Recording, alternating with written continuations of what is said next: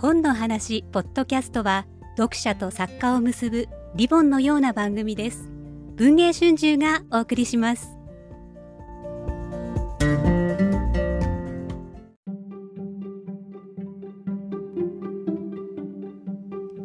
こんにちは。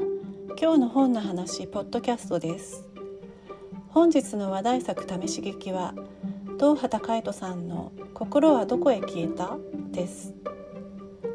桑原健一さんのナレーションへの評価も高く心にしみる人気エッセイとなりました。それではどうぞお楽しみください。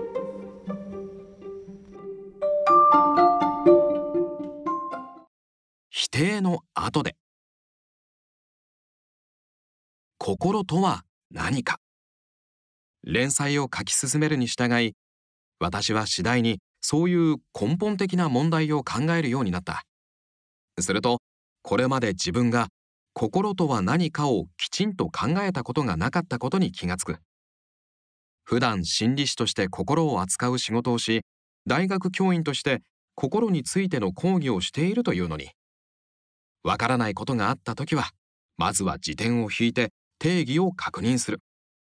昔そう習ったし学生にもそう教えているから私も図書館に行って心理学の専門的な辞典を調べてみることにした。すると驚くべきことが分かった。心理学の辞典にはそもそも心という項目が存在していなかったのだ。図書館に置いてあった辞典をすべて見てみる。やっぱりどこにも心がない。おかしい。心はどこへ消えた。不思議なことだ。宗教学辞典には宗教の項目がある。文化人類学辞典には文化の項目がある。当然だ。学問は基本対象とするものをきちんと定義してから出発する。それなのに心理学辞典には心の項目がない。心についてきちんと考えたことのない心理学者は私だけではなかったのかもしれない。だけどただ一つだけ書棚の片隅に置かれていた古ぼけた小さな辞典にだけ心の項目があった。そこにあったのはたった一行だけの短い定義。体物の反対。笑ってしまう。これじゃ何も言っていないのと同じじゃないか。すぐに思い直す。いや笑えないんじゃないか。体物の反対。つまり心は体でもなく物でもないもののことである。心が否定形で定義されている。これは深遠な洞察なのではないか。ここがこの本で最も理屈っぽいところになる。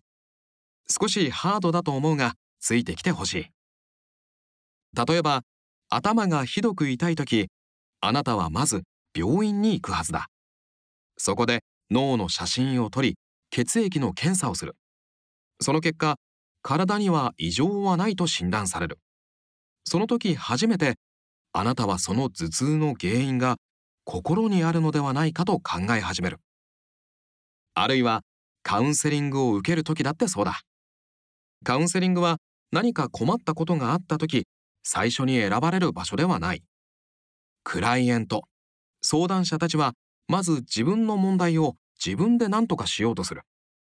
体調が悪いせいではないかと思い休みを取り生活習慣を変えてみる。環境が悪いせいじゃないかと思い引っ越ししたり転職したりするかもしれない。あるいは例のせいだと言ってお祓いに行ったりする人もいるかもしれない。それでもどうにもならなかった時心の問題が可能性として浮かび上がってくる。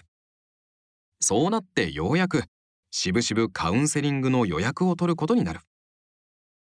そう。心は否定の後に現れる。体のせいでもなく物のせいでもない。お金がないせいでもなく組織が悪いとも言えない。社会だけのせいにも環境だけのせいにもできそうにない。そういう時に心を問題にせざるを得なくなる。あるいはこうも言える。みんなが言っていることに納得がいかない。親にも同僚にもパートナーにも分かってもらえない。極めて個別の自分にしかわからない事情がある。そういう他者とは異なる自分だけの孤独に心が宿る。心とはごくごく個人的で内面的でプライベートなものだ。それはあらゆるものを否定した後にそれでも残されるものなのだ。心は旅の始まりではなく終わりに見つかる。だから小さな物語こそが心の場所になる。物事をシンプルに割り切ろうとする大きな物語を否定したところに心が現れるのだ。そうじゃないか。私たちは複雑な話を複雑なままに聞き続けた時にその人の心を感じる。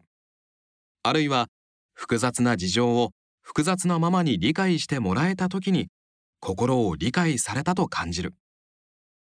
表だけではなく裏まで含めて分かってもらうと心を分かってもらえたと思える。